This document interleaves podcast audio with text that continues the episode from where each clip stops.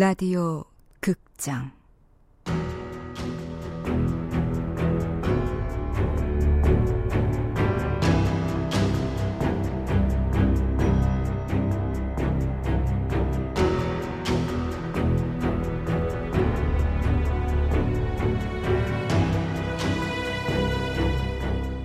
칠년의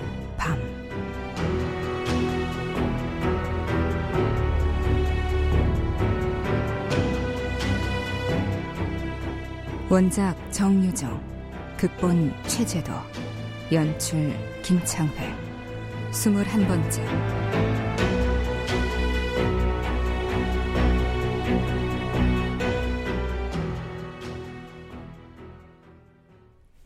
관리단 견학이 끝나자 아이들을 실은 버스는 수문이 있는 1공도교로 올라갔다. 수문 경비실 안승환이 어슬렁거리며 나와 견학팀을 맞았다.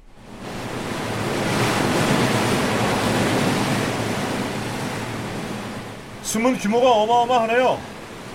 댐이 들어선 이래 수문을 가까이에서 본 건 오늘이 처음입니다. 네, 관리단 통제실에 들어간 것도 처음이시죠?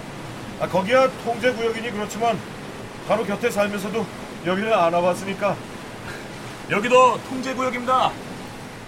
공도교 밑으로 깊이가 수십 미터쯤 돼 보이는 곳에 수문이 설치돼 있었다. 1미터쯤 안쪽에 스토퍼라 불리는 비상 수문이 하나 더 있었다. 두 문 사이에 도르래로 움직이는 여러 가닥의 굵은 쇠줄이 걸려 있었다. 콘크리트 벽에는 개보수용 사다리가 붙어 있고 수문 위쪽인 옥상에는 강문을 비추는 서치라이트와 CCTV 카메라가 달려 있었다. 수문과 스토퍼의 수동 개폐 장치도 그곳에 있었다.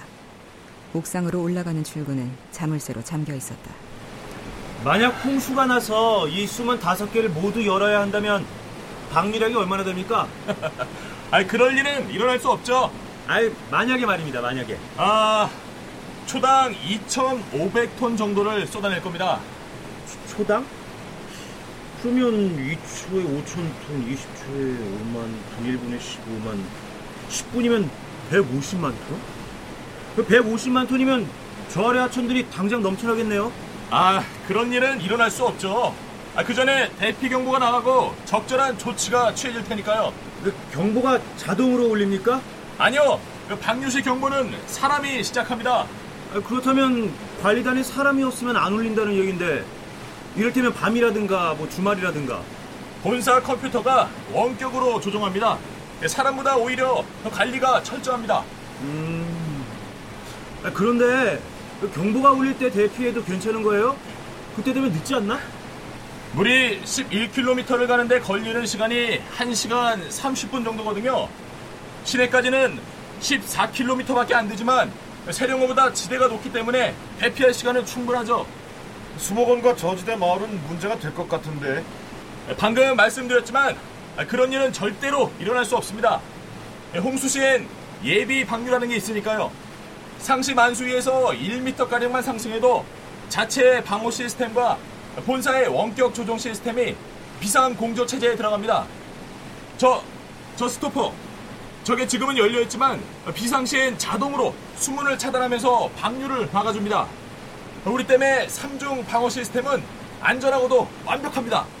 만에 하나 불의의 사고로 수문이 갑자기 열린다 해도 절대적으로 안전하죠. 아.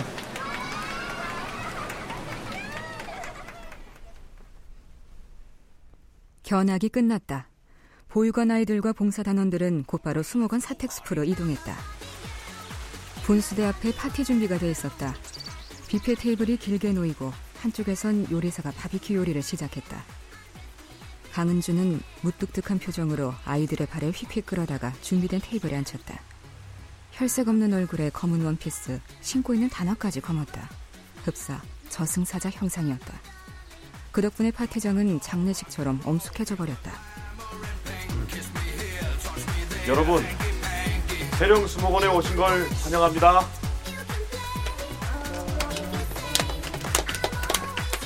자, 저 이제부터 즐기는 시간입니다. 우리 파티를 도우러 온 이벤트 회사에서 노래방 기계와 다양한 게임, 조명까지 준비했어요. 마음껏 먹고 노래 자랑도 하고 게임도 하고 춤도 추고 영원히 잊지 못할 추억을 만들고 돌아가길 바랍니다.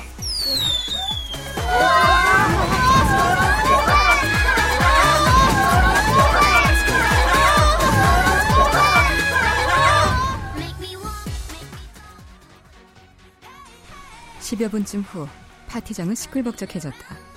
예상대로 사택 아이들은 파티에 오지 않았다. 평소에도 금요일 저녁이면 사택은 반 이상 비었다. 본가로 떠나거나 가족여행을 가는 경우가 대부분이었고 대개 일요일 오후가 돼야 돌아왔다. 오늘은 3분의 2쯤 빈 것 같았다. 주차장에 차가 몇 대 없었다. 운영팀장 역시 서둘러 수목원에 빠져나갔다. 오영재도 슬그머니 파티장을 빠져나와 집으로 돌아왔다. 서울에서 내려온 흥신소 요원들이 이미 대기하고 있었다.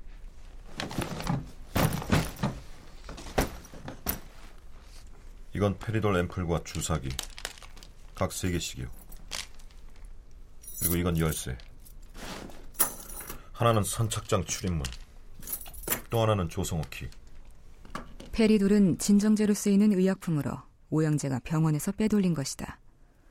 선착장 출입문 키는 운영팀장에게 열쇠를 빌려 세령의 흔적을 추적하러 들어갈 때 몰래 복사해둔 것이고 조성호 키는 세령의 사무제 때 쓰레기 처리 용역회사 직원에게 두툼한 봉투를 건네 복사해둔 것이었다. 후문은 내가 열어둘 거고 CCTV 카메라는 렌즈가 깨질 거라 들어오는데 별 문제 없을 거요.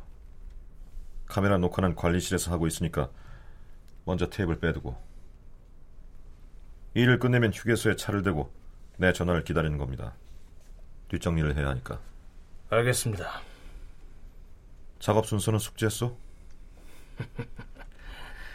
이해되지 않는 부분은? 그냥 우리 식대로 하면 안 됩니까? 이런 거 쓰지 내 않아도 식대로 하시오.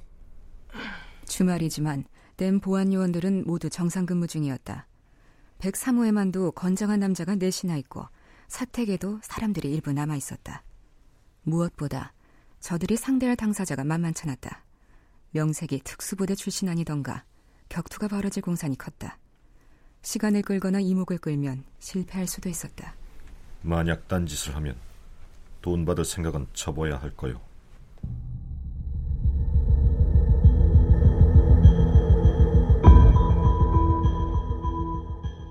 이윽고 해가 저물었다. 오영재는 계획을 점검하고 모의 실험을 하면서 토요일 한나절을 지루하게 견뎌냈다. 일산에 잠복 중인 흥신소 팀에서 아무 연락이 없는 걸로 미루어 형사들은 여태 서울을 뒤지고 있는 모양이었다. 오영재로서는 무척 다행스런 일이었다.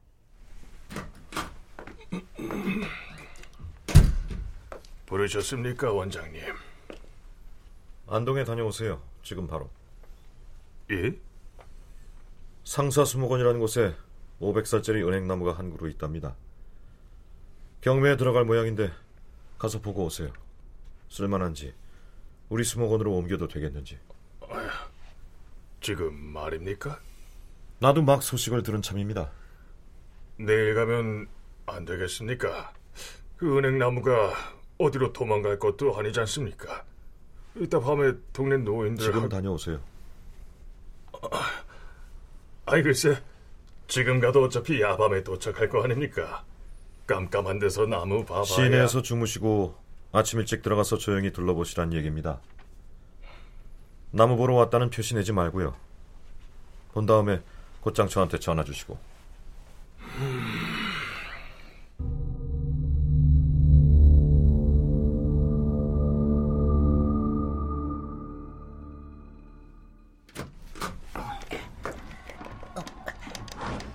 아빠는? 방에서 주무셔요. 엄마는? 아직이요. 파티 뒷정리가 안 끝난 모양이구나. 오늘 축사에 갔었니? 언니한테? 못 갔어요. 왜? 하긴 아빠도 저 모양인데다 가든 파티 때문에 분위기도 어수선하니 옷 좀 갈아입고 안승환이 방으로 들어가 제복을 벗어 옷장에 거는 사이 창턱에 어니가 올라앉았다. 방충망을 열어주니 방으로 사뿐히 뛰어들어왔다. 어쭈 이거 봐라 성은아 이거 봐 언니가 비둘기를 잡아왔어 뭐라고요? 언니가 비둘기를 몰고 왔다고 중당만한 맷비둘기였다. 멀쩡하게 살아있는 놈이었으나 날개의 깃털이 언니의 발톱 자국을 따라 훌떡 벗겨져 있었다. 가만 있어. 날려보내줄게. 맷비둘기는 날아서 내빼보겠다고 용을 썼지만 방안을 벗어나지 못했고 서원은 붙잡아 날려보내겠다는 일념으로 방안 물건들을 죄 쓰러뜨리며 쫓아다녔다. 아왜 이렇게 시끄러워? 뭐 하는 거야? 어휴. 잠에서 깬 최연수가 무슨 일인가 싶어 방문을 여는 찰나 비둘기는 거실로 튀었다. 언니다. 비둘기를 잡아왔어요. 난리는 집안 전체로 확산됐다. 맷비둘기는 잔기털을 눈송이처럼 흩뿌리며 거실 여기저기를 날았다. 서훈아, 저기 저기 저기 저기 저기. 네. 야, 거기서 뭐라 뭐라 뭐라. 안승환도 급한 김에 잠자리채를 휘두르며 둘의 뒤를 쫓았다. 빨리 잡아서 내쫓지 않으면 집안이 발칵 뒤집힐 판이었다. 소동의 원흉인 언니는 식탁에 엉덩이를 깔고 앉아 이 야단스런 추격전을 따분한 표정으로 지켜봤다. 나한테 줄 선물이라고 이걸 잡아왔나 봐요. 자기를 칭찬해 줄 줄 알았나 봐요. 야 이 네가 맨날 재워줘서 그래. 나름대로는 은혜를 갚는 거지 뭐. 아이고 참.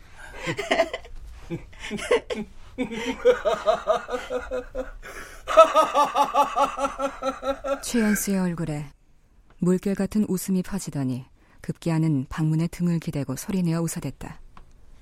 신기한 장면이었다. 산적 같은 덩치를 가진 남자가 수염이 시커멓게 자란 남자가 한순간 서원으로 보였다. 소은이와 언니 쟤네들 지금 갓 연애를 시작한 청춘 같죠?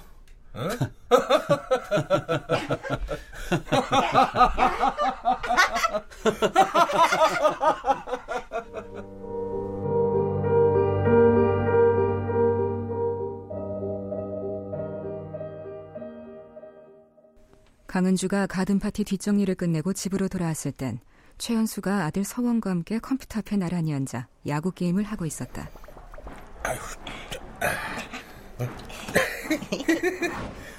야, 이거 만만치 않네. 이거 어떻게 2단계를 못 넘기냐? 쉽지 않을걸요. 한 이틀 열심히 해야 2단계 통과할 수 있을 거예요. 3단계 들어가려면 한 일주일은 해야 돼요. 근데 넌 어떻게 이렇게 잘하냐? 저녁은 차려 먹었어? 어, 당신 몸은 괜찮아? 어. 아침에 보니까 어? 다리가 거무죽죽한 게 상태가 심한 것 같던데. 괜찮다니까. 괜찮지 않았다. 왼발이 다시 욱신거리고 있었다. 귀가 먹먹하고 혀가 마르고 시야가 어른되는 걸로 보아 다시 열이 오르는 것도 같았다.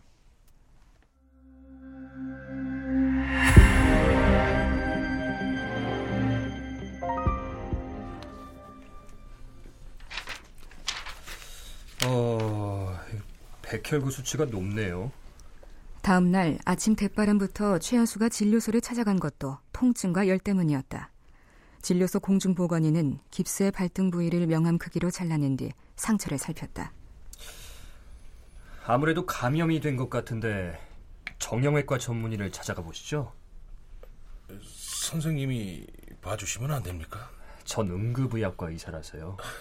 저 오늘 하루만 봐주시면요. 내일 가겠습니다. 그럴 만한 사정이 있습니다. 이대로 방치하면 폐혈증이 올 수도 있다니까요. 아이, 꼭 오늘 해야 할 일이 있어서요. 의사는 한동안 최연수를 바라보다 처치를 시작했다. 전날 했던 깁스를 잘라버리고 항생제를 섞은 식염수로 상처를 씻고 소독약을 붓고 거즈를 두툼하게 된 뒤 종아리까지 오는 반깁스를 대서 탄력 붕대로 고정했다. 마지막으로 손목 실밥도 제거해줬다. 오늘 오후부터 내일 저녁까진 여기에 다시 와도 소용없습니다. 저도 한 달에 한 번 정도는 부모님을 뵈러 가야 되니까요. 오늘 밤이라도 상태가 나빠지면 큰 병원 응급실로 가는 겁니다. 어때요? 주사로 찔렀는데 아무 감각도 못 느끼신다. 병원 가시면 이 왼팔도 꼭 보여주세요. 진통제 추가로 더 드릴 테니까 두 알씩 4시간 간격으로 드시고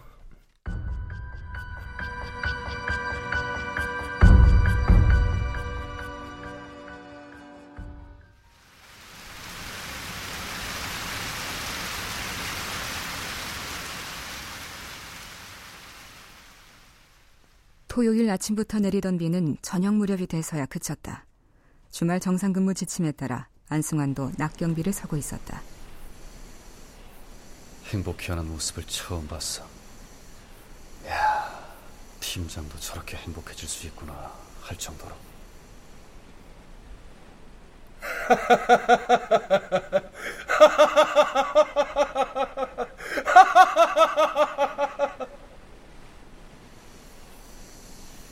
그런 사람이 어떻게 살인을 저질렀을까? 지금에야 깨달은 거지만 지난 몇 년 동안이 내 삶에서 가장 평화로운 시절이었어. 소은이가 있었거든. 그 아이는 내 삶의 마지막 남은 공이야. 조금만 기다려주겠나? 내가 그 아이를 뭘 기다려달라는 걸까? 자수할 때까지? 도피? 자살? 기다려달라. 정리할 시간을 달라는 것 같은데. 혹시 다른 의미는 아닐까? 살인을 저지른 게 아니라 함정에 빠졌으니 그걸 증명할 시간을 달라든가 하는. 아저씨. 어, 소원아. 여기 웬일이야? 축사에서 오는 길이에요. 어, 언니는? 다람쥐 쫓아갔어요. 집에 물고 오지 말라고 했는데 알아들을 것 같진 않아요. 교육 잘 시켜야 돼. 은혜 갚은 호랑이처럼 매일 한 마리씩 뭘 물고 오면 골치 아파. 아빠 출근하셨을까요? 보자. 지금이 5시 40분. 지금쯤 나오실 것도 같은데? 그럼 저 여기서 기다려도 돼요? 아직도 열이 나는지 물어보고 가게요. 아까까지도 게임을 하고 계셨는데 걱정이에요. 네가 같이 있어드리지 그랬어. 제가 곁에 있으니까 게임이 안 된다고 하시잖아요. 아저씨, 저 컵라면 먹고 싶어요. 배고파? 네. 여기는 없는데 아저씨가 다 먹어버려서. 아빠한테 가서 달라고 하자. 20분만 있으면 내 근무 끝나거든. 아빠는 밤 근무니까 아마 와 계실 거야. 정문 경비실로 가보자.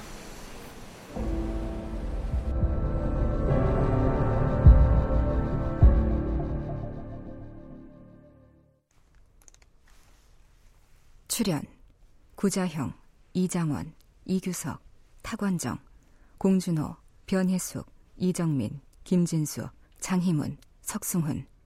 해설 길라영. 음악 박복규. 효과 안익수, 노동걸, 정영민. 기술 이진세